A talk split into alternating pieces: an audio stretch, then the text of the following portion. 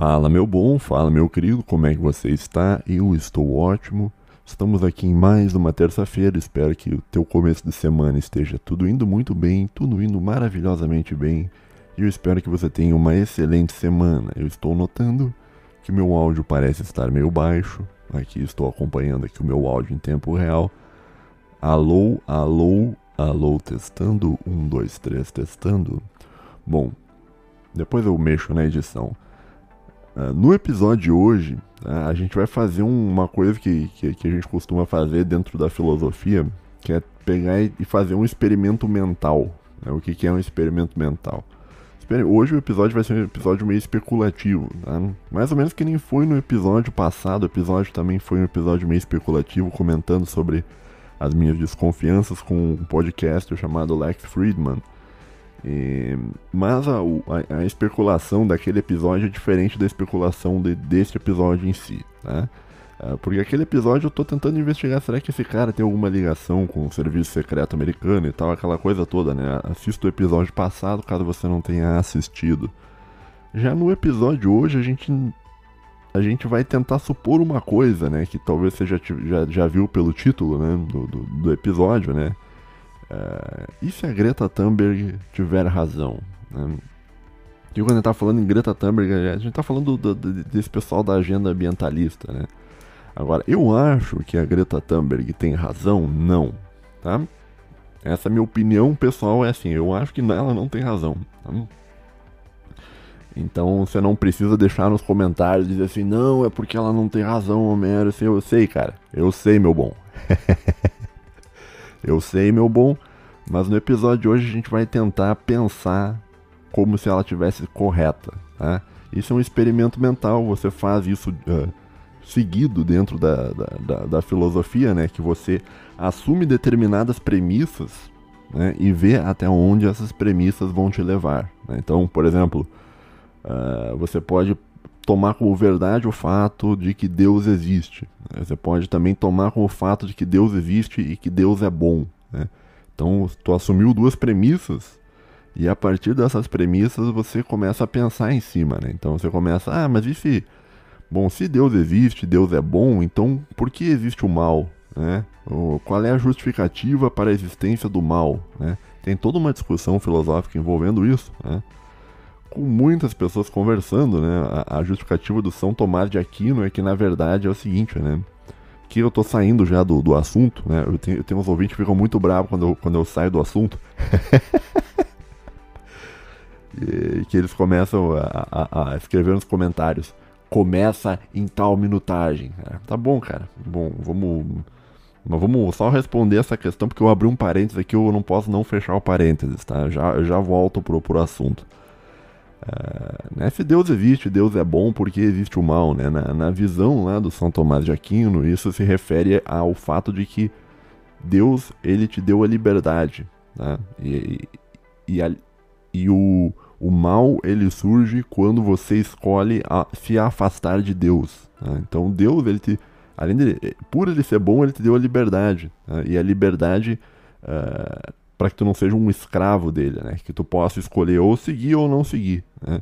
E o mal ocorre quando você acaba não seguindo Deus, né? E é uma decisão autônoma tua e tal. Então, o mal nesse caso não seria fruto de Deus diretamente, mas seria o fruto da liberdade que Deus te deu para, inclusive, não segui-lo, né? E quando, quando às vezes eu estou conversando com algum ateu, ele diz: Ah, mas por que, que eu sou obrigado a acreditar nesse Deus aí e tal? É, eu digo assim, olha, não, você não precisa acreditar em Deus, né? Deus te deu a liberdade de você não acreditar nele se você quiser, né? E agora a consequência de você não acreditar em Deus é porque você a tendência é que tu vá para o caminho do mal, né? o caminho da desordem, o caminho do desalinhamento para com a razão universal uh, do logos, né? Que seria Deus, né? Uh... Então é isso, só fechando parênteses, né?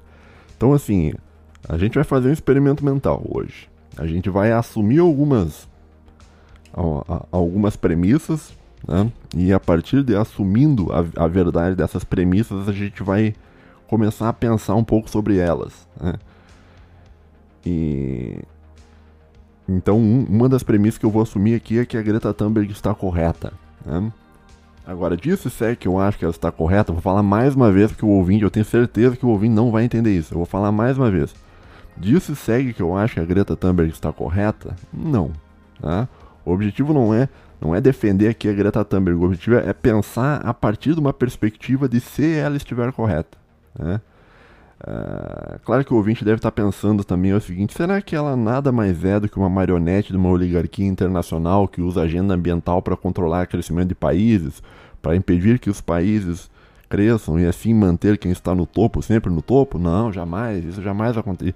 Greta Thunberg jamais seria uma, uma marionete de superpotências de oligarquias internacionais. Não, isso aí pensar desse modo, isso aí é coisa de, de jovem radicalizado de extrema direita que usa Discord. Vocês estão vocês estão muito radicalizados aí, pessoal.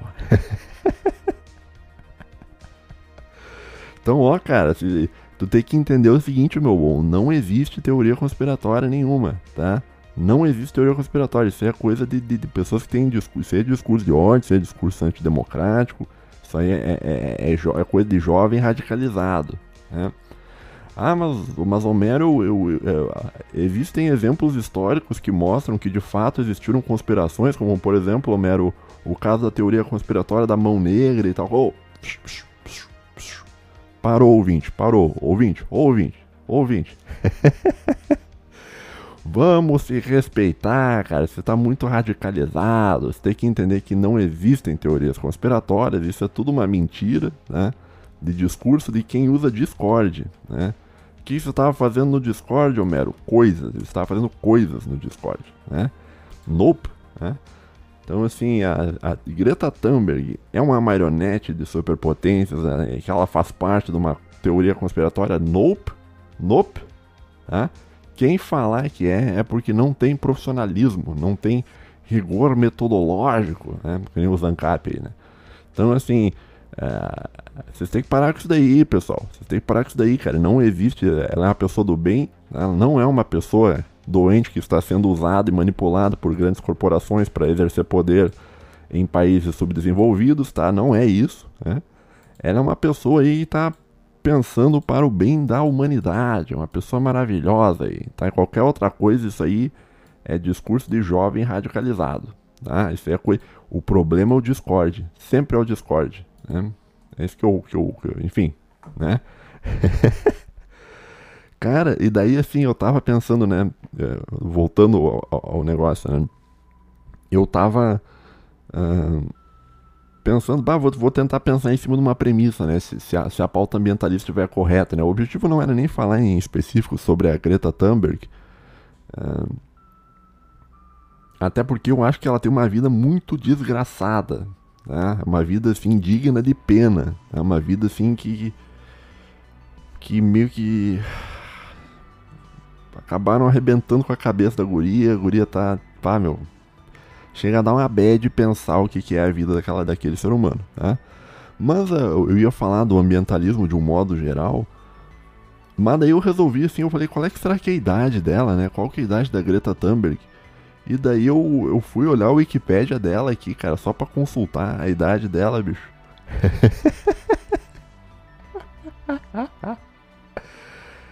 cara, que loucura a Wikipédia da Greta Thunberg, bicho. Intancável a Wikipédia da Greta Thunberg. Eu, eu entrei, cara, eu falei assim, eu só vou dar uma olhadinha na idade dela, cara. Pô, e fui olhar a, a, a Wikipédia dela em português, da Greta Thunberg, né? O nome dela é é, Greta Tintin Eleonora Herman Thunberg, né? Então, parece que a, a mãe dela, o sobrenome da mãe dela é Herman, Herman, Herman, e o pai dela é Thunberg, né? É, Greta Tintin Eleonora Herman Thunberg, né? nasceu em Estocolmo né? e nasceu em 2003, né? Então, essa era a curiosidade que eu queria saber, quando que ela tinha nascido. Ela nasceu em 2003, atualmente ela tem 20 anos, tá? E... Mas, cara, a Wikipédia dela é um negócio maravilhoso, cara. Eu, eu recomendo, cara, que você abra aí a Wikipédia da Greta Thunberg, tanto em português quanto em inglês, cara. Tu vai ver, cara, que é um, um negócio, cara. É claro, isso aí, o, o isso aí talvez o isso aí você não deve ter esse tipo de pensamento, que isso aí é um tipo de pensamento de jovem de extrema direita radicalizado pelo Discord. Tá? Mas você lê a Wikipédia da, da, da Greta Thunberg, tu olha assim. Que estranho, né, cara? Parece que. Parece que isso aqui foi escrito por profissionais, né, cara? Parece que foram. Ah, parece que até parece que até um, wiki, um, um think tank, né? Com provavelmente financiamento internacional do pessoal da, da sociedade aberta, né? É, parece que parece que fizeram, né, um parece que escreveram assim, cara, que é um é uma Wikipédia gigantesca, cara, gigantesca, cara. Prêmios e honrarias. Pô, daí tem os Tu vai ler os prêmios da Greta Thunberg, bicho, você fica assim, meu Deus do céu, né? Eu vou vou eu não vou ficar lendo tudo aqui para não ficar chato o episódio, né? mas eu, eu, eu, anotei alguns pontos interessantes, né? Aqui começa assim com. Aqui lá, na, lá em cima. Tinha umas coisas interessantes que ela fala sobre a, a, as doenças que ela tem, né? How dare you, diz aqui, ó. Cadê aqui, ó? Tem as doenças que ela tem, né? Então, a senhora uma moça, Greta Thunberg, agora tá com 20 anos já.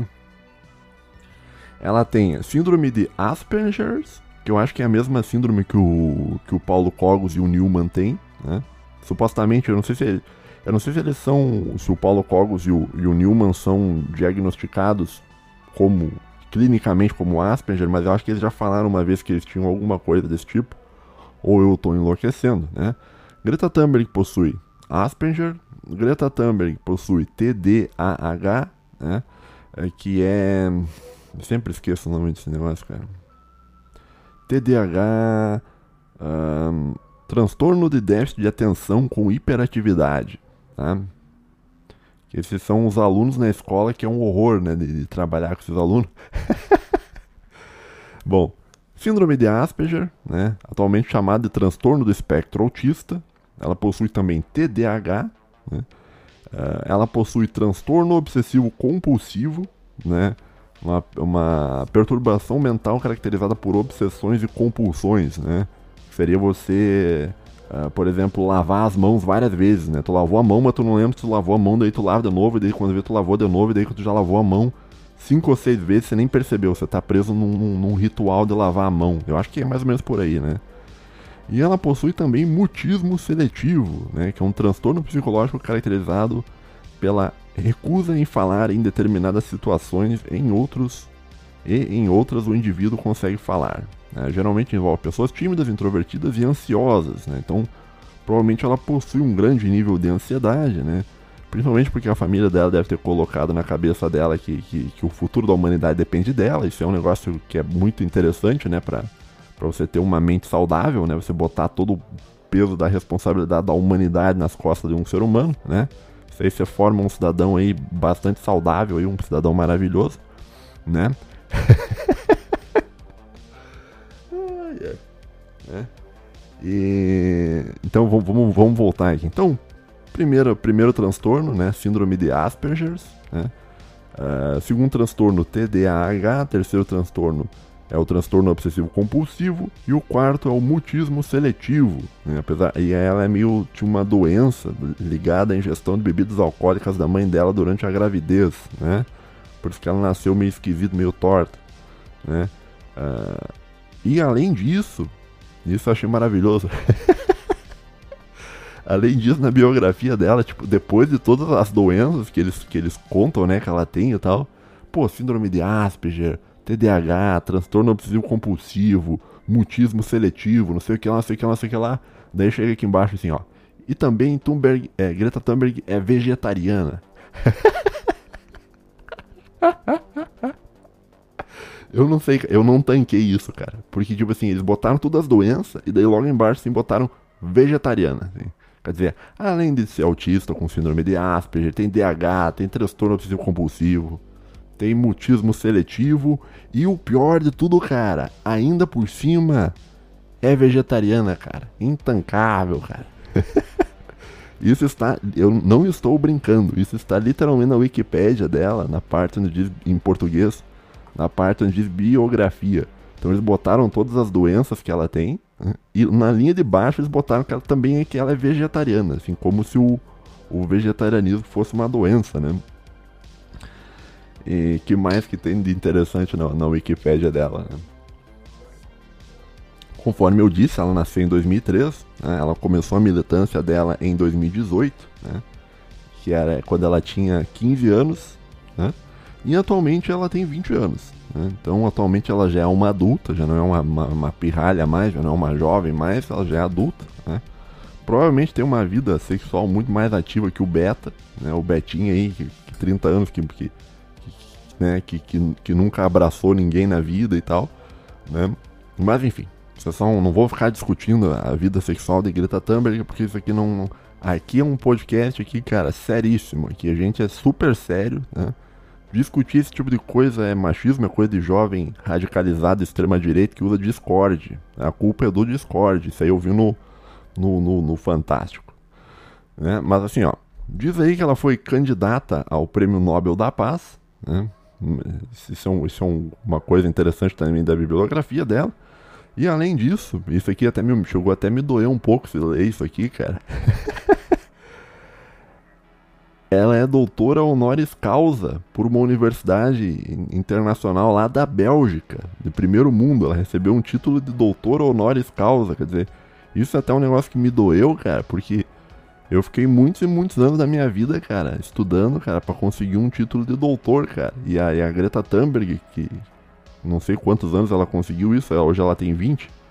Supondo que ela tenha conseguido com os 18, cara. Quer dizer, imagina você ser um doutor com 18 anos de idade, cara. Isso aí. É, mas também esses títulos de doutor, honoris causa, isso aí não, não vale nada. O, o, o, o, o Nine aí já tem uns quantos títulos de doutor, honoris causa. Isso aí é só uma, uma, uma né?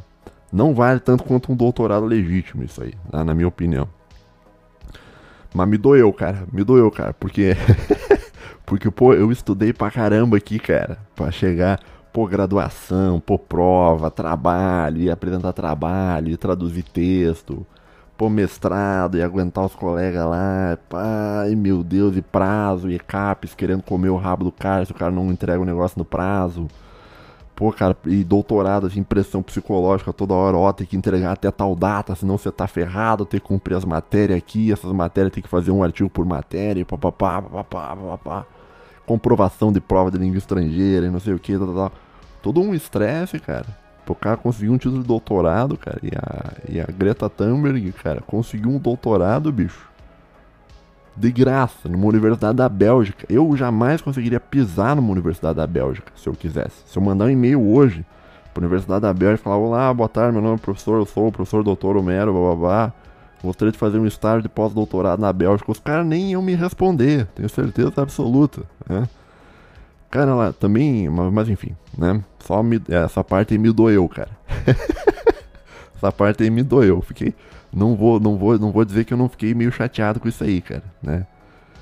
Mas ela ganhou um título de doutor honoris causa, tá? Por uma universidade da Bélgica. Né? Ela tem dezenas e dezenas de prêmios internacionais. Né? Tem. Se tu abrir o Wikipedia dela em inglês, deixa eu ver aqui, ó. Que daí diz, diz mais detalhadamente. Greta Thunberg em inglês. Cara, tem uma parte. Tá, pá, pá, pá, pá, pá, pá, pá. Tinha uma parte que listava todos os prêmios que ela ganhou, cara. Eu tô demorando pra achar porque é muita coisa escrita sobre ela na Wikipedia aqui, ó. Tem aqui Honors and Awards. Ela tem 1, 2, 3, 4, 5, 6, 7, 8, 9, 10, 11, 12, 13, 14, 15, 16, 17, 18, 19, 20, 21, 22, 23, 24, 25, 26, 27, 28, 29, 30 prêmios diferentes, né? Inclusive, doutor, acabei de ver aqui que ela tem um doutor honoris causa em direito, né? Uh, pela British University Columbia e, um e ela também é doutora eh, honorária, no caso, é doutora honoris causa em teologia. Hum, isso aí é impressionante, hein? Ela é doutora honoris causa em teologia, conferida pela Universidade de Helsinki, na Finlândia, né? que é uma universidade extremamente tradicional da Finlândia que existe desde 1829, né? que eu provavelmente não conseguiria sequer pisar nesse lugar. Ela recebeu essa, o, o, o título do doutorado dela em junho de 2023. Né? Ademais, uma, uma coisa bastante interessante, que esse é um ponto que eu anotei aqui para te mostrar.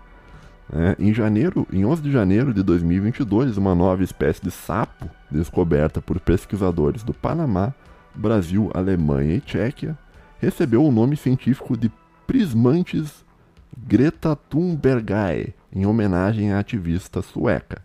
Não quer dizer, até vou botar na thumbnail, eu acho esse sapo aí, bicho. Literal, e, e, não é só isso, não, cara. Porque olha só. Uh,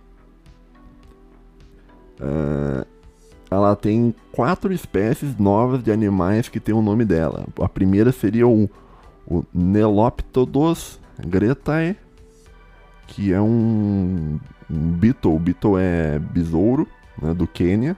Um outro, uma outra espécie chamada clap, clap, só um pouquinho. clap tropes Greta Thunberg, que é um, um caramujo. né? Uh, daí o sapo que eu já falei, tem uma uma uh, uma espécie de spider, uma aranha também, e que mais ela tem uma outra aqui que também que é opa Cuíncola Greta Thunberg que é uma outra, uma, uma, uma lesma endêmica da Nova Zelândia, né? Então aí uma pessoa aí com vários títulos de doutorado, 30 e poucas premiações internacionais, a pessoa tão importante que ela já existem umas quantas espécies de animais que recebem o sobrenome dela, né? Como a íncola Greta Thunberg e no caso o sapo foi descoberto aqui no Panamá e no Brasil, né? Por cientistas do Panamá, Brasil, Alemanha e Tchequia que recebeu o nome científico de Prismantes Greta Thunberg. Greta Thunbergae, na verdade. É, é e, e, é isso aí, né, gente? Então. beleza. Não, não, beleza, beleza, né? Eu aposto que eu te contei uma coisa que você não sabia, né? pessoal aí que diz que, que, que o podcast aqui é só avacalhação, é só eu rendendo em cima das coisas. Não é nada. A gente aqui é cultura, né? antes de ouvir esse episódio aqui, eu aposto que você não sabia que a Greta Thunberg tem uns quantos animais que tem o sobrenome dela. Foram dados em homenagem à Greta Thunberg, e no caso um sapo aqui que parece que está na região do Panamá e do Brasil, que o sobrenome dele é Prismantis Greta Thunbergae, né? que vai ser o sapo que eu vou dar um jeito de colocar na thumbnail. Né? Outras coisas com relação à vida dela, é... É que uma coisa que eu achei interessante aqui, ó, a Wikipédia dela é em português, né, ela tem. Ela tem. E, e, por isso que eu falei, parece estranho, parece que isso aqui foi feito por um think tank, né?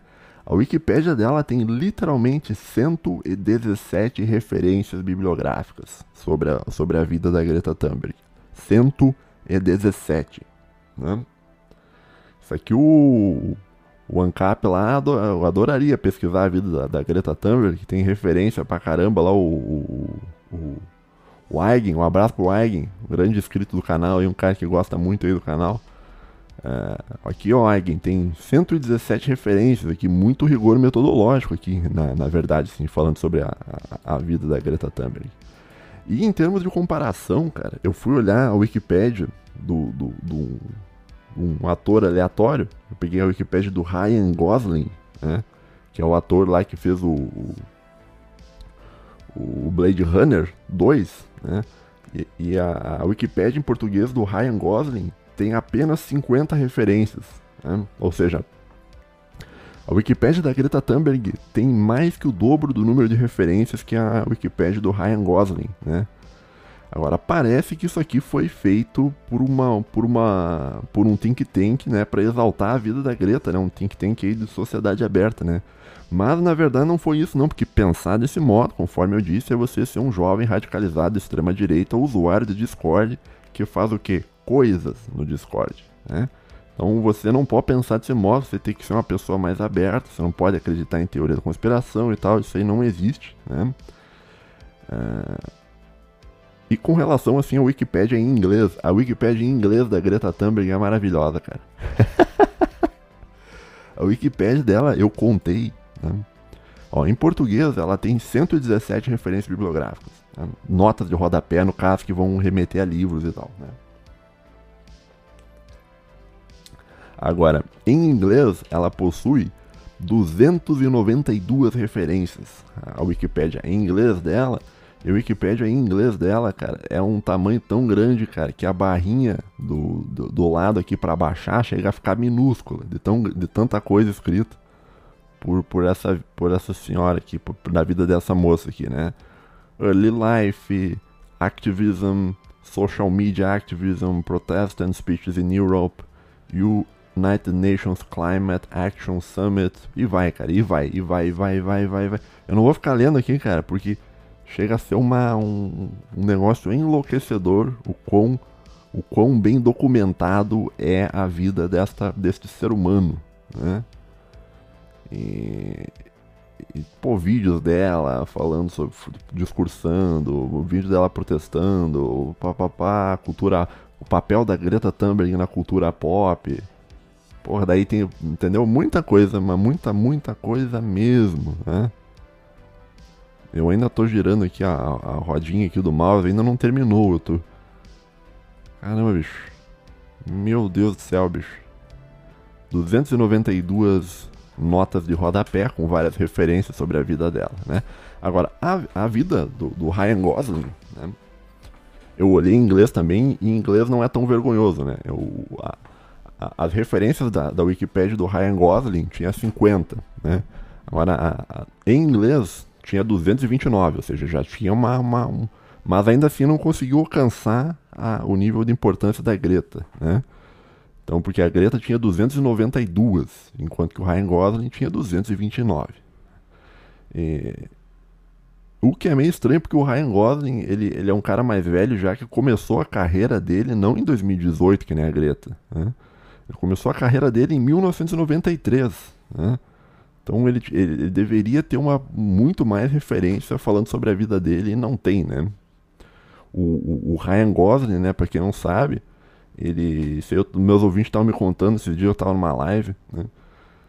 O, o Ryan Gosling, cara, ele. Ele fez um filme agora que saiu agora recentemente, parece que é o. Como é que é o nome do filme? É, parece que é, é, é, é algo assim. É Barbieheimer é o, o nome do filme que ele fez. Que parece que.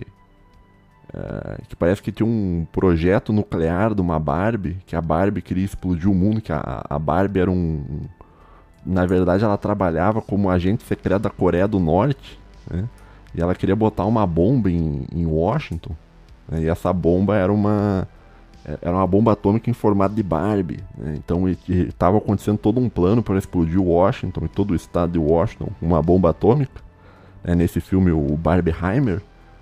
E o, e o Ryan Gosling foi, pelo que me, contaram ali, os meus ouvintes estavam me contando que ele foi encarregado em resolver o problema. Eu não vi o filme, tá? só estava me dizendo que, é, que o filme é isso aí.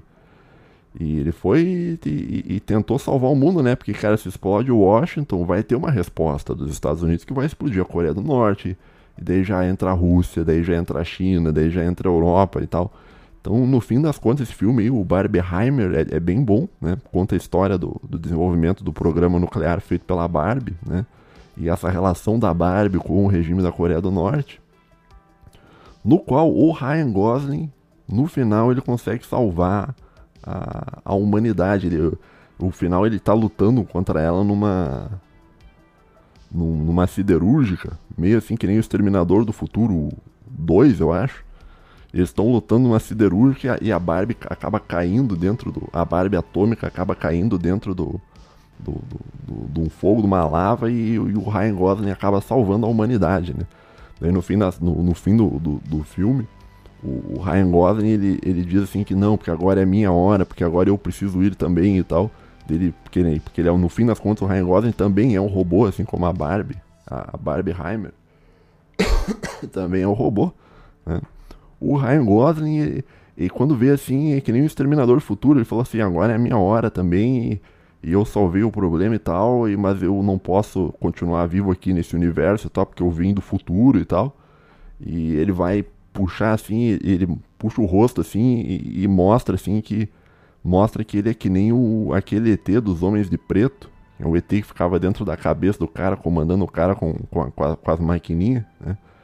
E no fim das contas ele entrega a, a, a galáxia que estava no, no de Orion, né? antes de se sacrificar dentro da lava, ele entrega a galáxia que estava no, no de Orion para o Newman, que estava passando ali, né? Quando ele, depois que ele saiu da padaria e viu o Odin, ele estava passando ali e acabou pegando a galáxia, entregou a galáxia e, e acabou gerando a paz no cosmos e frustrou os planos internacionais da Coreia do Norte de destruir os Estados Unidos, né? Parece que foi assim o filme, né? Me disseram que é algo assim, é Barb, Barbie, parece que é, é Barbieheimer o nome do filme, né? Mas, enfim, né? É, vamos seguir aqui o... Ah, cara, tem um... perdi os ouvintes, cara. Perdi total, assim. Os caras já, já fecharam já, né? Fechou. Oh, fica aí, ouvinte, fica aí, ouvinte. Não, não, não me abandone, não, cara. Tá? Bom, mas enfim. Tá? Isso é só um parênteses que, na verdade, eu, eu, que eu disse, quando eu tava programando fazer um, o um episódio dessa semana, eu não tava pensando em, em, em, falar sobre a vida da Greta, né? Eu só queria ver qual é que a idade dela. Mas daí quando eu vi a Wikipédia dela, bicho eu falei assim, meu Deus, que loucura, bicho, que loucura. Eu te convido a, a você olhar com você mesmo, seus próprios olhos. Uh, veja a Wikipédia dela, cara, que tu vai ver que é um negócio assim que que é um é, é, é tão bem feito assim que parece um, um, um, líder de um estado assim sabe um, um, grande estadista alguma coisa assim né cara muito louco né cara mas enfim né? vamos vamos seguir um pouco aqui com o episódio né? Uh, quando eu tava pensando sobre falar sobre esse episódio, eu tava pensando o seguinte, mas será que o, os ambientalistas estão corretos? Né? Então esse é o primeiro ponto, né? A gente vai tentar aqui, como isso aqui é um experimento mental, a gente vai dizer que sim, o, o ambientalista ele tá correto, né? Uh, e, e, vamos pensar que ele está correto no seguinte sentido: olha, vamos supor que a, que a atividade humana está influenciando no aquecimento global né? e que em poucas décadas, se nada for feito, se tudo continuar assim, a gente vai se ferrar, a gente vai entrar num ponto de não retorno e a humanidade vai ser destruída. Né? Uh, e eu pensando, eu tipo pensei, ok, vamos pensar que seja verdade, tá? Então assim, e vamos pensar também que seja antropogênico, né? Porque assim, o, o o, o planeta está so, so, sofrendo com mudanças climáticas, né? mas ninguém sabe se de fato isso é antropogênico ou não. Né? O Ricardo Felício, por exemplo, vai dizer que não é. Mas uh, alguns cientistas dizem que sim. Né?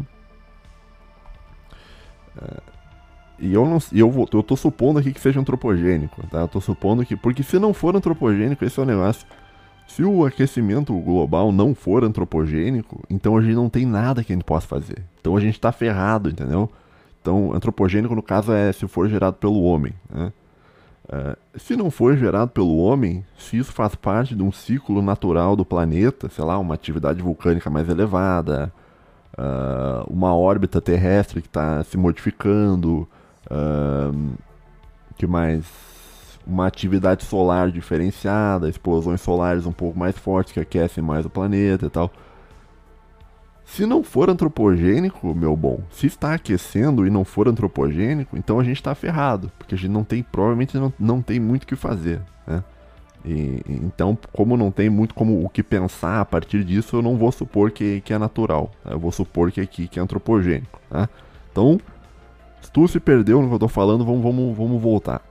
Eu estou supondo aqui que os, a Greta Thunberg está correta e os cientistas estão corretos quando se fala em aquecimento global e mudanças climáticas. Né? Então o planeta está sofrendo modificações. Essa é a primeira, esse é o primeiro ponto. E o segundo ponto é que essas modificações elas são causadas pelo homem. São modificações antropogênicas. Né? E e daí vamos, vamos pensar a partir dessas duas verdades, né? Assim, e, e, qual é que qual que seria o problema então, né? Será, será que o problema do, do aquecimento global causado pelo homem é, é porque tem muita gente, né? Quando a gente fala, eh, a, a, gente pensa assim, em aquecimento global, a gente olha e pensa, ah, mas tem muita gente no mundo, né? tem muita gente no mundo, né? Isso é um, isso é um típico, típico pensamento, né? de um chamado de uma corrente de pensamento né, chamada malthusianismo, né, que eu, eu, acho que eu tenho alguns eu acho que eu tenho um episódio aqui no NVP no passado falando sobre malthusianismo, né, e ou se não é aqui no NVP é lá no meu no meu canal principal. Né. Mas, e, e, então eu vou, vou, te explicar mais ou menos o que, que é o malthusianismo, né, mas de uma maneira bem, bem, bem por cima mesmo, tá? Se você quiser mais detalhes, você deve procurar o, o episódio onde eu falei sobre maltusianismo. Dá uma olhada nas playlists aí, provavelmente tu vai achar um maltusianismo em alguma coisa, né? Porque eu lembro que eu falei sobre isso ano passado, né? Agora, o maltusianismo é a ideia de que a humanidade está crescendo demais e que, e, e que a, a, humanidade ela funciona através de um ciclo. Ciclo seria como se fosse um ciclo histórico, né? Uh, quando se fala em ciclo histórico por si só, isso é uma coisa bastante interessante de um ponto de vista do pensamento, porque existem diversos autores que tratam a, as coisas como um ciclo, né? A gente pega, por exemplo, o, o, o Spengler, né, que é um alemão, ele acreditava em, em, em, ciclos civilizacionais e tal. Né? Eu até vou fazer um episódio no futuro falando sobre o Spengler, né? Mas o Spengler é meio complicado de, de, de, de falar aí, porque é um cara aí que você corre o risco de ter que pintar o muro de uma escola, né? Então não é muito a. não é muito a, minha vibe falar sobre Spengler, né? Uh, o que, que é o ciclo maltusianista? Né? O ciclo maltusianismo é o seguinte, olha, você teve uma, uma revolução industrial, tá? não só uma revolução industrial, mas uma revolução alimentícia, né? E essa revolução industrial, junto com a revolução alimentícia, ela acabou gerando um aumento na taxa de fecundidade, ou seja, aumentou o número de pessoas que estavam sendo geradas, e junto com, com o número de pessoas que estavam sendo geradas ter aumentado, você diminuiu a taxa de mortalidade através dos avanços de, de, de, saúde, como, como medicina, como farmácia, até como a própria agricultura, que você vai ter alimentos mais saudáveis, você, as pessoas vão passar menos fome, sabe? Eles estão falando comigo aqui no Facebook não vou responder agora nesse momento, pois eu estou gravando e já me perdi aqui. Deixa eu mutar esse telefone aqui, que é um horror. É, mas eu estava falando assim: olha, aumentou o número de população reproduzindo e uh, você reduziu o número de pessoas morrendo. Né? Isso aí, segundo a teoria do malthusianismo, vai levar um. Uh, inevitavelmente a um colapso. Né? E esse colapso ele vai vir ou através da fome, né, que vai ter muita gente e pouca comida, né, ou através de pragas, como doenças, né, como a gente passou por uma recentemente, né, ou por predadores, né, mas essa questão de predadores uh, é mais com relação a animais. Né, então, o, o, o, Malthus, o malthusianismo lá, o, o, Malthus, quando ele está falando sobre os ciclos, eh, o, o, ciclo malthusianista, isso também vale também, não é só para o humano, isso vale para o animal, né? A gente um exemplo que se pode dar com relação a isso é a população de rato. Né? Então, se o rato ele tem bastante alimento, não tem, não tem praga e não tem predador, a tendência é que ele vá aumentando, aumentando, aumentando, aumentando, aumentando. Né? E vai chegar uma hora em que alguma coisa vai atacar essa sociedade de ratos né? e vai reduzir a população. Por exemplo, uma cobra. Né? Então uma cobra ela chega num lugar, sei lá, essas cobras andam de um lado para o outro. Ela chega naquele lugar, tá cheio de rato, ela começa a comer os ratos, né? e ela, como ela tem bastante alimento, ela começa a reproduzir, né? e vai se reproduzindo, reproduzindo, reproduzindo, reproduzindo, e quando vê você tem umas quantas cobras que estão comendo quase todos os ratos, né? e você controla a população de ratos através das cobras. E, ao mesmo tempo, quando as cobras ficam num número muito grande, elas começam a morrer de fome e reduz a população de cobras. Né? Então seria ali um, um balanço, né? Então o que, que uh, mas é um balanço natural, tá? E o Malthus ele pensava com relação ao humano que a coisa funcionaria mais ou menos desse modo, né? Então uh, a gente ia aumentar em um monte a população mundial e daí através de pragas, predadores e fome, uh, é, gente, e no caso de predadores do humano a gente entenda guerras, né? guerras, né? através de fome, de pragas e de guerras, né? a população humana tenderia a diminuir. Né? E isso seria, um, seria como se fosse um ciclo, porque depois que diminuísse, ia começar a aumentar de novo e, e assim ia funcionar o ciclo da desgraça malthusianista. Né?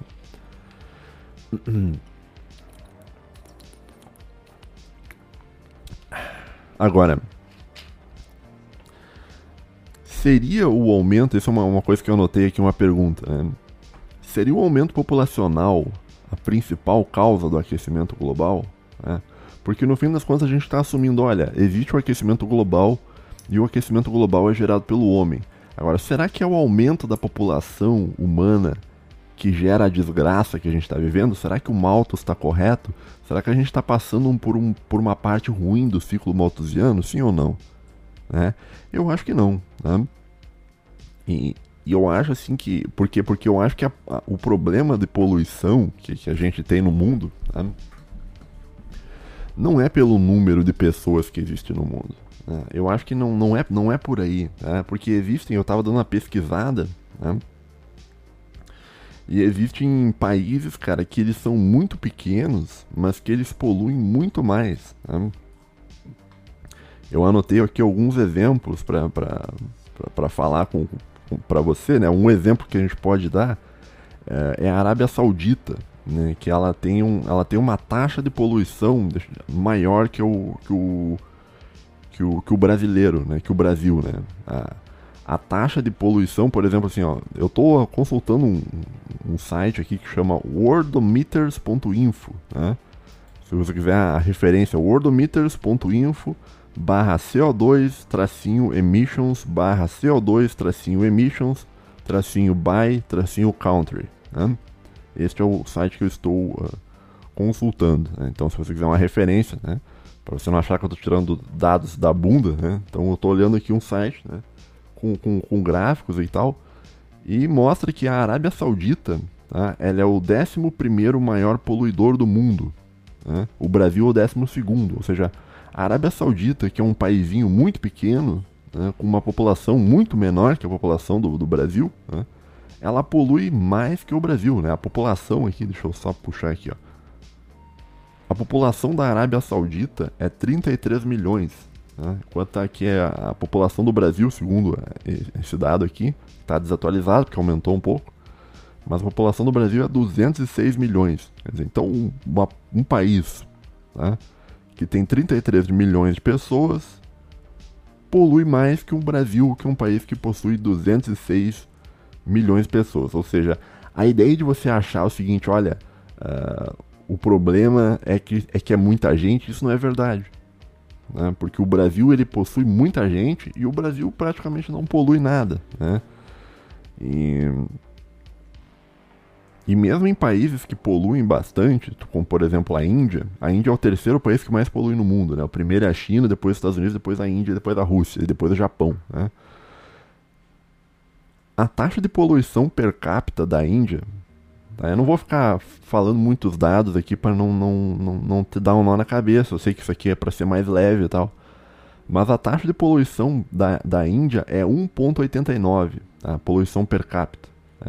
Quanto vai pegar o Canadá, o Canadil, famoso Canadil, intancável, né? que deve ter o que? Não sei quantos por cento da população da, da Índia, mas a taxa de poluição da Índia, vamos fechar que seja 2%, né? a taxa per capita. A taxa do Canadá é 18%. A taxa do Canadá é 9 vezes maior do que a taxa da Índia. Né?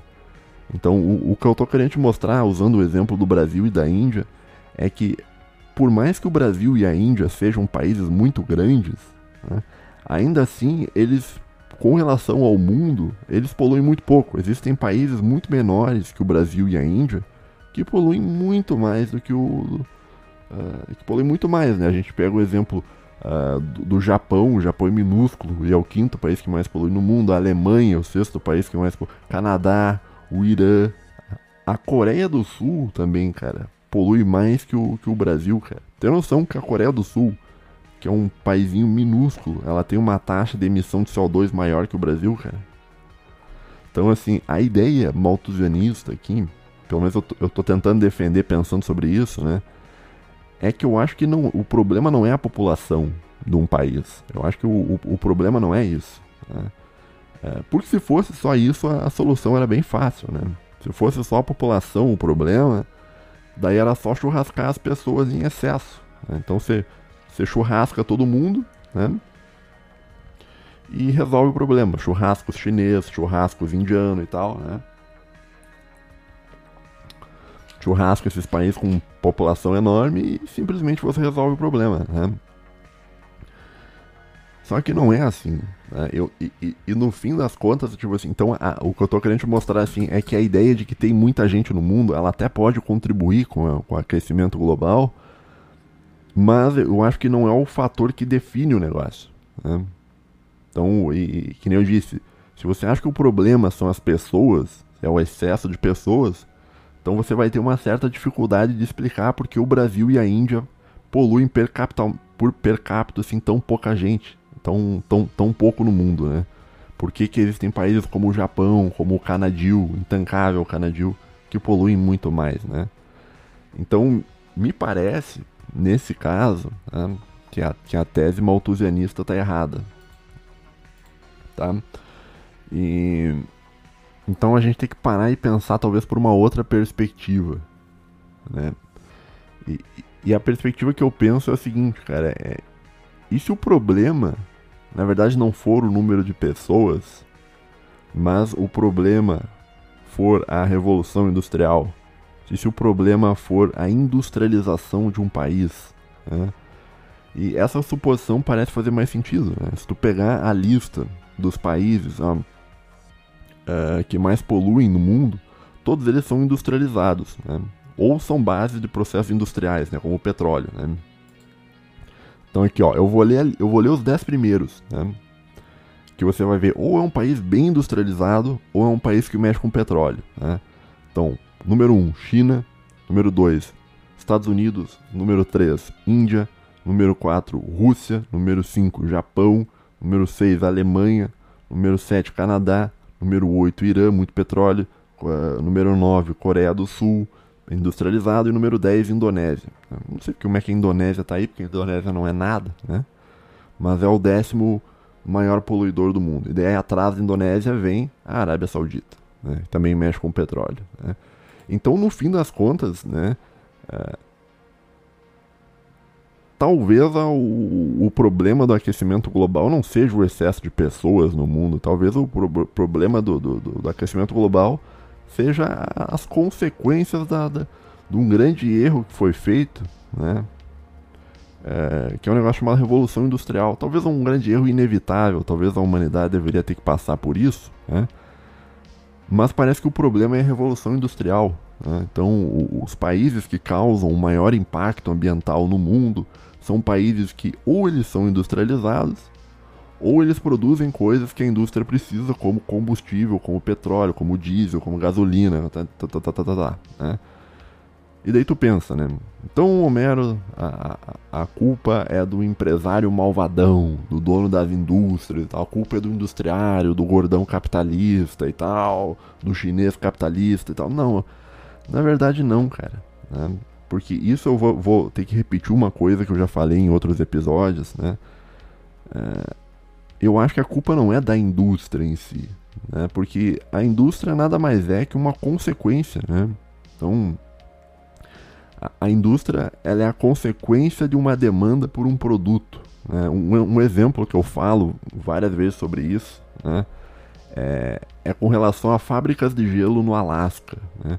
Por que, que não há grandes fábricas de gelo no Alasca? Hum? Por que, que não há grandes fábricas de gelo no Alasca? porque não há demanda por fábricas de gelo no Alasca, porque lá no Alasca já tem muito gelo. Né? Ou seja, a indústria é, ela não surge do nada, a indústria ela surge porque existe uma demanda por um produto. Né? Então, se existisse demanda por gelo no Alasca, surgiriam fábricas de gelo no Alasca. Né? Como não há demanda por fábricas de gelo no Alasca, não surge fábricas de gelo no Alasca. Né? Então, ah, muita gente diz aí que na verdade assim, isso é uma discussão econômica que é chatíssima, né? Mas muita gente diz que, olha, é o empresário que gera o emprego. Assim, de fato, o empresário ele está te empregando, né? Mas o que gera o, o empresário, na verdade, é a demanda, né? Então, o, a, o, processo industrial ele surge por causa de uma demanda. Né? Então, o, claro que o empresário ele tem seu valor, porque ele consegue suprir a demanda de um modo muito eficiente, mas ele por si só não, não garante que há emprego, né? Uh, um grande exemplo, né? Eu não sei, cara, não sei. Mas também a demanda por si só, ela também não garante nada, né? Esse é um, esse é um ponto bastante complicado, né? Quando a gente fala em Venezuela, por exemplo, pô, na Venezuela tem demanda por comida também. Existe demanda por comida na Venezuela. Claro que tem, né? Agora, por que não há grandes indústrias de alimentos na Venezuela? Né? Porque lá você tem um governo que, que não acha uma boa ideia ter, ter grandes indústrias e, e, e ter toda aquela situação do, do, do imperialismo venezuelano, né? Do, da, da, luta anti-imperialista, né? Que o, o slogan da, da, América Espanhola é o seguinte, né? É, não, eu, eu, eu não. Eu, como é que é? Eu, né, eu, eu, eu, eu não admito que você mate o meu povo. Deixe que, que eu mesmo os mato, né? Essa é a América espanhola resumida em uma frase, né? Eu não admito que você mate o meu povo, deixe que eu mesmo os mato, né? Essa, essa é a história, a história de toda a América espanhola, né? Da luta anti-imperialista aí da América espanhola, né? Que em nome do anti-imperialismo você acaba matando toda a sua própria população, né? Para evitar que ela seja morta por estrangeiros, você pega e você mesmo mata a sua própria população, né? essa é a história da, da, da, América Espanhola e de todos os Solano Lopes genéricos que já apareceram na América Espanhola. Né? Mas, o, voltando, né, não vou ficar aqui escolhendo a América Espanhola, porque eles já estão numa situação muito ruim, não vale nem a pena. É, mas o que eu estou querendo te dizer é o seguinte: talvez, olha só, a indústria ela polui, né, a gente está vendo que a indústria polui. Né, só que a indústria ela surge por causa de uma demanda, que é a demanda por produtos. Né? Então a demanda por produtos vai gerar, vai, vai fazer com que floresça uma indústria e essa indústria vai, vai poluir. Né? E no fim das contas, é, o que eu estava pensando é o seguinte: no fim das contas, a, a, culpa é sempre do usuário. A culpa é do usuário. Né? O tropa de elite está certo. Né? E, e, e, no caso da indústria, a culpa é do usuário da indústria, ou seja, de, de quem consome na indústria, ou seja, a culpa é do consumer. Né? E aí que você entende por que, que o Brasil não polui tanto. Né? E por que, que a poluição na Índia per capita é tão baixa. Porque lá na Índia você não tem uma cultura de consumir porque todo mundo é pobre. Né? Então, o cara que é pobre ele não polui tanto quanto o rico, quanto o cara que mora na, na Europa, quanto o cara que mora na China, na, na classe média chinesa, quanto o cara que mora no, no, nos Estados Unidos. Né? O Brasil também, o Brasil o Brasil ele até tem pessoas que querem entrar nessa cultura de consumer, mas o brasileiro não tem dinheiro para ficar comprando coisa. Tá? E, ou seja, o, o, o que eu estou pensando é o seguinte: o, o problema do aquecimento global, né, ele vem da indústria, ok, vem do mundo industrializado. Mas a indústria surge porque existe o consumer, porque existe a demanda por consumo, tá? por, por, gerar um produto. Né? E daí o empresário vai lá e supra a demanda por gerar. Tá? Então, no fim das contas, olha só que interessante. Talvez, pensando aqui, exercitando a nossa cabeça, talvez a culpa do aquecimento global antropogênico, supondo que isso exista, né? a culpa, no fim das contas, é. Primeiro é da Europa, que inventou a Revolução Industrial. Né? Segunda é dos Estados Unidos, que poluiu muito tempo. E segunda é a China, que hoje é o maior poluidor também. Quer dizer, então, é, então é, existe uma grande hipocrisia com relação ao, ao lindil, ao maravilhil, ao incrívelzil, né? Esses gringos, eles apontam pra gente e dizem, olha, vocês estão poluindo muito aí no, no lindil e tal, você tem que parar de poluir. Só que, na verdade, quem tá poluindo é eles, que é, é, é o consumidor do país dele, que tá querendo consumir o máximo de coisa possível e faz com que a indústria polua, né? Então, o, essa agenda ambiental, tipo assim, se o mundo acabar por causa de, se o mundo de fato acabar por causa das mudanças climáticas e do aquecimento global, se a Greta Thunberg estiver correta, né, ele vai acabar, mas não é culpa do Brasil, não é culpa do Lindil, não é culpa do Maravilho e nem é culpa da Índia também, porque a Índia, apesar dela poluir bastante, per capita, ela polui muito pouco. Né? E, e aí a gente entra numa, numa. Então, isso é uma hipocrisia total, né? Na, na, na minha opinião. Né? Então a gente aqui brasileiro não fez nada errado. É muito pelo contrário, porque eu tinha visto um, um, estudo, pena que eu não separei aqui, deixa eu ver aqui, eu não. Né, eu não, não, separei, mas eu tinha visto um estudo, vou ficar devendo essa referência aí, né? Não tenho rigor metodológico. Né. mas eu, eu, eu tinha visto, cara, que o, o, Brasil ele absorve mais CO2 do que ele emite. Né. Não sei até que ponto isso é verdade, né? mas eu tinha lido isso uma vez. Né? Agora, então a gente vamos voltar para o começo do episódio. Né? Então no começo do episódio a gente supôs que a Greta Thunberg está correta, né? Que, que ela é uma pessoa honesta, que não é manipulada por grandes corporações nem nada. Vamos supor que ela é uma pessoa honesta e que de fato existem mudanças climáticas e vamos supor também que são mudanças antropogênicas, né? A partir disso a gente chegou na conclusão que é o seguinte, olha, a culpa não é do excesso de gente a culpa é das pessoas que demandam produtos industrializados e que podem comprar produtos industrializados, no caso Estados Unidos, Europa e China, tá? Agora, o problema que fica é o seguinte: será que tem como parar esse processo? Né? Existe algum modo de você parar um processo? Né? E aí que talvez seja a black pill desse episódio de hoje, cara. Eu acho que não tem como parar. Acho é, que é impossível parar, porque parar você teria que parar, teria que literalmente parar a industrialização mundial. Né? Isso não vai ser feito. Né? E eu vou te explicar por quê.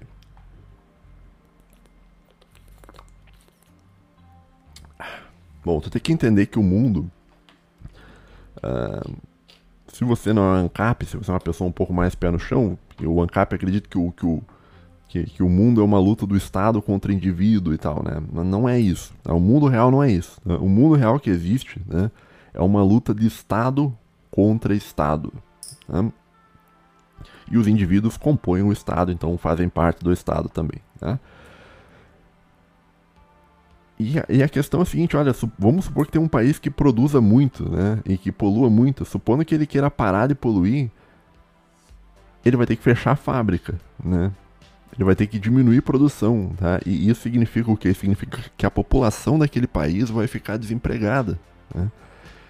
E não só isso, provavelmente um outro país que não está cumprindo lei de, de, poluição, como a China, ela vai suprir a demanda, né? Porque a demanda vai continuar existindo, as pessoas vão querer, vão continuar querendo consumir, consumir, consumir, consumir, consumir, né? Então, por mais que um país decida por conta própria parar a, a industrialização dele para salvar o planeta, os outros países ao redor vão pegar e vão absorver a demanda por produtos. Então vai aumentar a industrialização em outros países. Né? E é por isso, e todos os países sabem disso, né? e é por isso que todos os países dizem que eles querem parar de poluir, mas nunca nenhum país para. Tu já notou isso? Então a gente fala nos países da Europa, não, porque a gente vai, vai parar de poluir, não sei o que, não sei o que. Cara, quando começa a apertar, quando começa.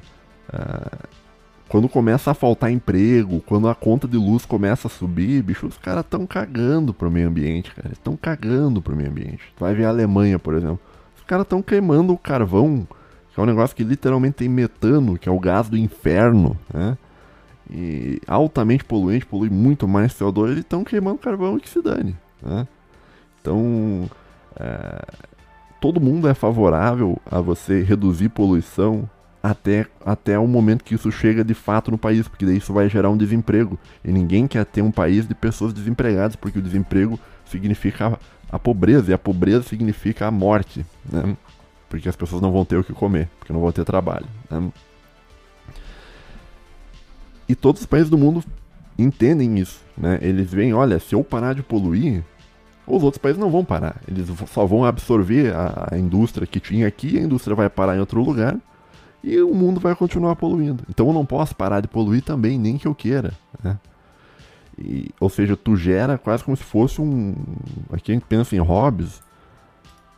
Tu gera quase como se fosse uma guerra de todos contra todos. Né? Então o, o o, o, eu ia dizer que o homem é lobo do homem, mas na verdade é, seria o, a indústria é lobo da indústria, né?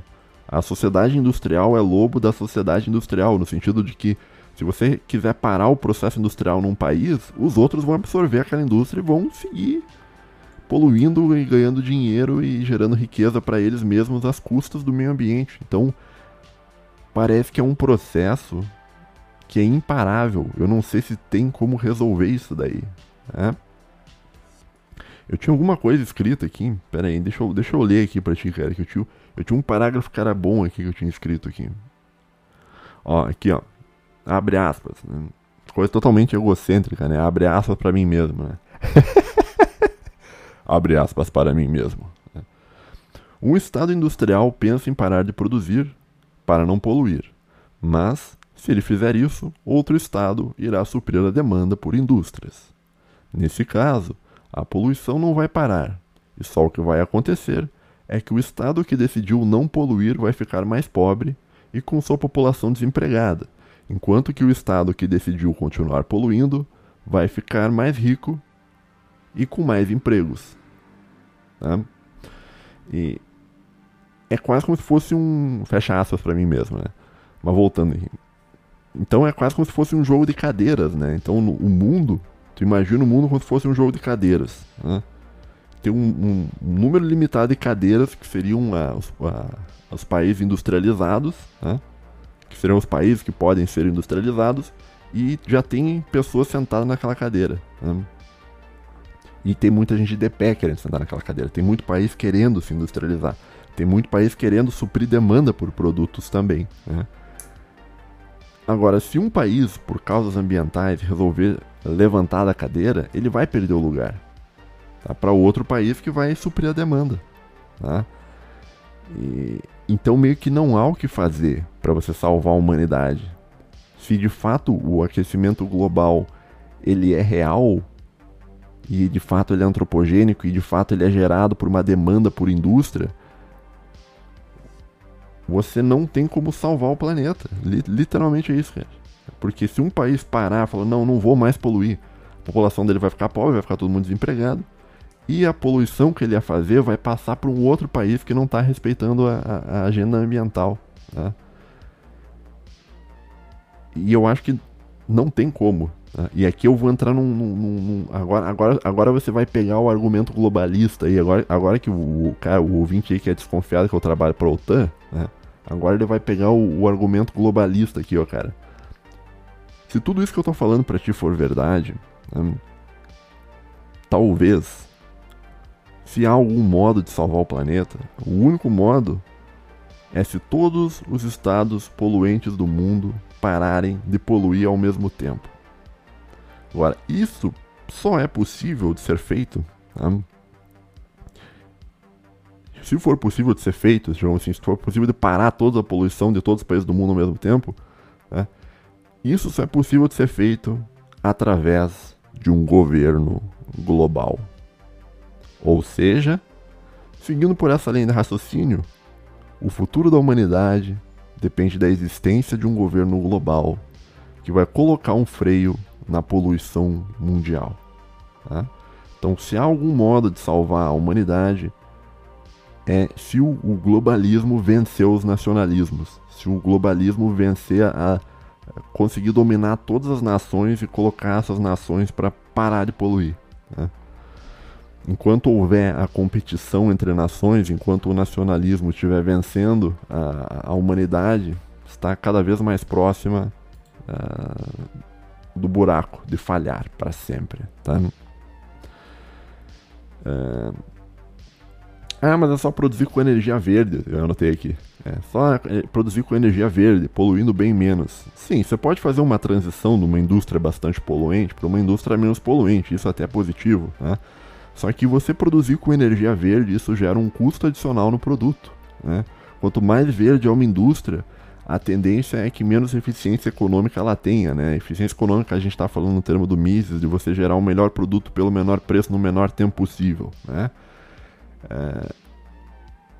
Então, assim, vou, vou, dar um exemplo para ficar mais fácil para você, para tu entender. Tu pode gerar uma indústria né, usando uh, energia limpa, energia solar, por exemplo. Né? Só que isso é caro de fazer. Né? Agora, você pode pegar a mesma indústria e cortar custo energético queimando carvão. Carvão é muito mais barato. É muito mais barato você ligar uma termoelétrica do que você construir uma usina nuclear, por exemplo, né, que polui bem menos. Né.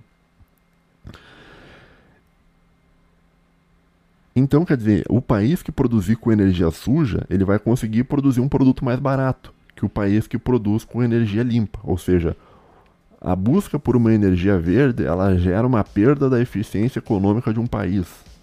Né? E, e os produtos verdes, né, é, é, ecologicamente saudáveis, né, a gente pode até pensar em termos de alimento, né, um alimento orgânico, né, ele acaba ficando tão caro, mas tão caro, que no fim das contas ele gera uma exclusão dos bens básicos ao pobre. Então, o, o, se o mundo passar a parar de produzir alimentos com agrotóxico, né, e começar a produzir só alimento orgânico, não vai ter alimento orgânico para todo mundo e o pobre, a tendência é que o pobre morra de fome, tá? Claro, se você é um maltusianista, né, isso é até, seria até uma boa coisa, né? você reduzir a população mundial e tal, mas aqui a gente não concorda muito com o malthusianismo. Né? E a conclusão, então, assim, parando para pensar é o seguinte, cara. Eu não sei se tu entendeu o problema, né? É, se uma nação parar de produzir, com, com, com, se parar de ser industrializada para salvar o planeta, as outras não vão parar. Então aquele país que parar, ele vai ficar para trás. E nenhum país quer ficar para trás e por isso que todos os países do mundo eles dizem que eles querem proteger o meio ambiente, mas na prática ninguém pro protege o meio ambiente. Porque todo mundo quer indústria, todo mundo quer, quer produto, todo mundo quer consumir, né? A gente tem toda uma, uma, uma cultura de consumidores e tal. E isso não é um negócio do capitalismo, isso é um negócio do humano, né? Porque o chinês, ele consome muito também. O chinês é um povo que consome muito, né? E, principalmente agora que os caras estão ricos, né? Comprando casa, montando apartamento, papapá, aquela coisa toda, né?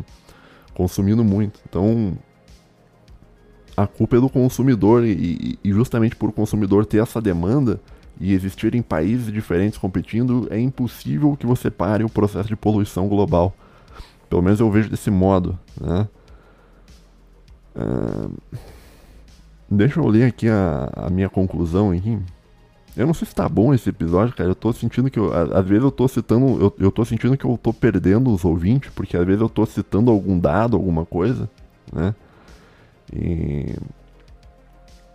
E isso acaba perdendo o cara. Né? Mas vou ler uma parte aqui, né? Que, que eu tinha escrito, né?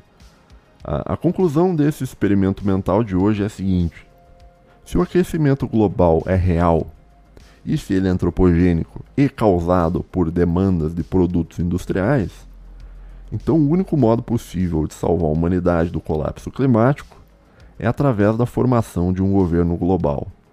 Basicamente, se a formação de um governo global falhar e os nacionalismos vencerem, então provavelmente a humanidade estará lascada, né? Seria, será destruída. Então aí tá aí um argumento aí é. Aposto que tu não esperava esse final, né, meu bom?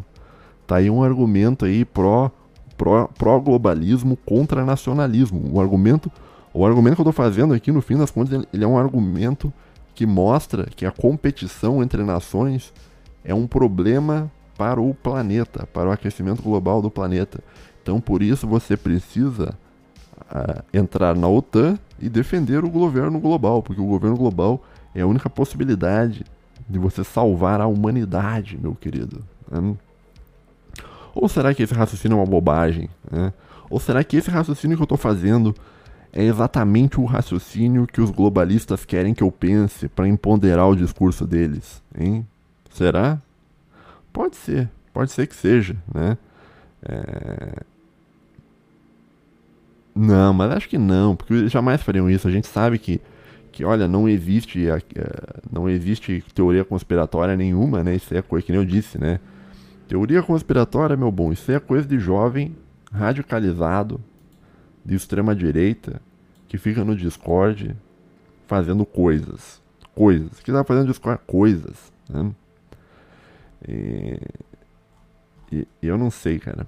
O que que tu acha disso, ouvinte? Tu consegue pensar alguma... Porque, assim, o problema, assim, ó, beleza, eu tô te dizendo assim, ó, beleza, o aquecimento global, ele só pode ser resolvido com um governo mundial, um governo global.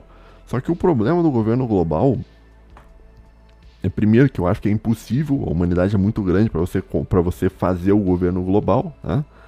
Em termos práticos é impossível de fazer isso, né? Não acho que Rússia, China, Estados Unidos e Europa vão se unir para nada. Né? Eu acho que vai continuar uma competição. Né? E... Então, no fim das contas, no fim das contas, talvez não há solução mesmo, né? Porque se, se eu estou dizendo, olha, a competição entre nações por industrialização gera a poluição que vai gerar as mudanças climáticas, a solução seria o governo global, mas o governo global é impossível. Ele, ele é possível de um ponto de vista teórico, de você pensar sobre ele, mas de um ponto de vista prático ele é impossível. Né? Então, se o governo, se a solução que tem é a solução do governo global e este governo global é impossível, então na prática não há solução para a humanidade e talvez a gente seja exterminado do, do, do planeta em, sei lá, 10, 20 anos. Né? Claro que isso a gente está tomando como eu disse, isso aqui é um experimento mental. A gente está tomando como verdade que, que de fato as mudanças climáticas elas estão levando a isso, né? Porque já teve vários estudos de, de cientistas, né, dizendo que que a Amazônia teria terminado, ia terminar uns estudos dos anos 70, eu acho, 70 ou 80, dizendo que a Amazônia não existiria mais nos anos 2000 e tal, sendo que a Amazônia continua existindo, né? Então, pesquisadores cometem erros, né? Por melhor que seja o rigor metodológico deles, eles cometem erros. Por mais referências que eles tenham, eles cometem erros, né? Uh, um cientista, por mais que ele seja um cientista, ele ainda assim não consegue escapar da condição humana de que é ser um, um, um animal que falha, um humano falho, né? E... Então pode ser que nada disso aconteça, né? Pode ser que tudo que, que eu falei aqui, no fim das contas, daqui 10, 20 anos, vai ser, vai ser ouvido e vai ser, vai ser pensado, nossa, como ele era burro, como ele pensava desse modo naquela época, né? E, e se eu tiver certo e a humanidade terminar nos próximos 20 anos, né? daí nesse caso ninguém vai ouvir o áudio para dizer que eu tava correto. Porque daí já terminou, entendeu? Então quer dizer, então esse episódio foi foi um episódio meio desgraçado, né? Em termos para mim, assim, porque eu não. O que, que tu acha, ouvinte? Tu acha que há alguma outra solução? Escreva. Ó, isso que eu vou falar não é para gerar engajamento nos comentários e tal, que todo youtuber faz isso, né? Ele chega no fim do vídeo e diz assim: olha, uh, uh, deixa a sua opinião nos comentários. Por que, que, o youtuber faz isso? Ele faz isso porque ele quer gerar engajamento. Né? Ele quer que você seja engajado no, no conteúdo dele para conteúdo dele subir. Mas nesse caso, eu gostaria de ouvir a tua opinião nos comentários mesmo, que eu vou dar uma olhada, eu leio uma vez por semana os comentários, né? E eu quero ver na. Eu, é, cara, eu, eu, leio uns 3 mil. Eu leio uns 3 mil comentários por mês, né? Então se eu não te responder é porque eu não vi, né? Mas, se você quiser deixar um comentário nesse vídeo, né, mostrando aonde eu estou errado, né, Uh, ou como poderia resolver o problema da competição entre nações industriais, né? que, que gera. Ou, ou resolver o problema do consumer. Né? Por isso, se tu fazer as pessoas parar de consumir, você já dá uma, você dá uma brecada boa no, no, no problema, eu acho. Né? Não sei. Ou então você acha que talvez a gente deveria seguir para o governo global. Que tal? Hã? Ah, o governo global em si, é, isso é um problema tão grande, mas tão grande, que daria para eu fazer um episódio te mostrando assim, né, é, quais são os problemas de um governo global e elencar ponto por ponto e tal. Porque, é, além do fato de ser utópico, né, impossível de fazer um governo global, é, se ele existisse, ia ser um grande problema também para a humanidade, talvez até mais que o, que o, que o aquecimento global em si tá bom? Então, essa, esse foi o experimento mental de hoje. A gente está tentando pensar como se a Greta tivesse correta, né? E isso é interessante de um ponto de vista filosófico, né? As pessoas que estudam filosofia volta e meia fazem isso quando elas estão escrevendo, né? Ah, e se tal coisa acontecesse, como é que ia ser? Né? Então esse é o episódio de hoje. Né? Terminamos aqui de um ponto meio de vista meio uh, apocalíptico, rezando para a possibilidade da existência de um governo global. Totalmente antinacionalista, né?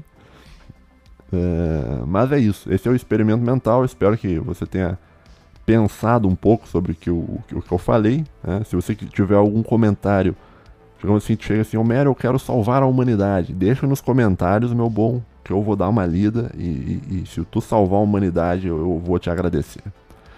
Tá bom, pessoal? Eu espero que tu tenha uma, um bom início de semana. Agora tu deve estar tá ouvindo isso aqui na terça da noite ou na quarta, então uma, um bom a metade de semana. Espero que tua semana vá muito bem. Um abraço para você, fique bem, meu querido, e até a próxima. Tchau, tchau. Não fique no Discord fazendo coisas, tá? Jovem radicalizado. Um abraço e falou.